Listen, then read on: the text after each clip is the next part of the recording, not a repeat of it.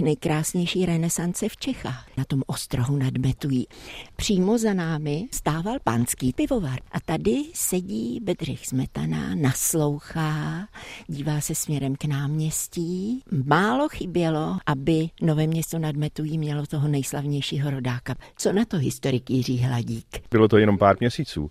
V roce 1818 František Smetana, který byl otcem Bedřicha Smetany. Přišel do Nového města se svou rodinou a na podzim v roce 1823 se manželé Smetanovi přestěhovali do Litomyšle, ale Bedřich Smetana se narodil 2. března 1824, takže když si to spočítáte, byl počat v Novém městě nad Metují. Zůstáváme v těch východních Čechách, i pokud jde o rodiče. Tatínek byl z Hořic a maminka byla z Miletína. Máte pravdu, tak to je kousek. Zajímalo by mě, jaký úžasný ležák vařil sládek František Smetana. No tak to netuším, ale rodina Smetanova bydlela tady na zámku, protože zámek tehdy nebyl obýván vrchností, takže tady měli pronátý jeden ze zámeckých bytů.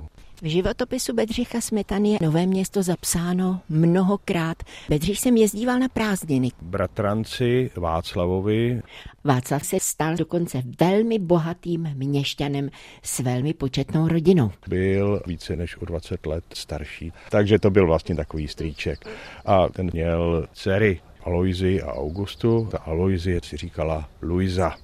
A ta Luisa byla jenom o jeden rok starší, než byl Bedřich a dochoval se záznam o tom, že hrál na kůru novoměstského klášterního kostela Bedřich Smetana na housle a že ho jeho Luisa doprovázela zpěvem. A právě Luize věnoval Bedřich onu známou slavnou Luizinu polku. Z Nového města nadmetují Eliška Pilařová, Český rozhlas.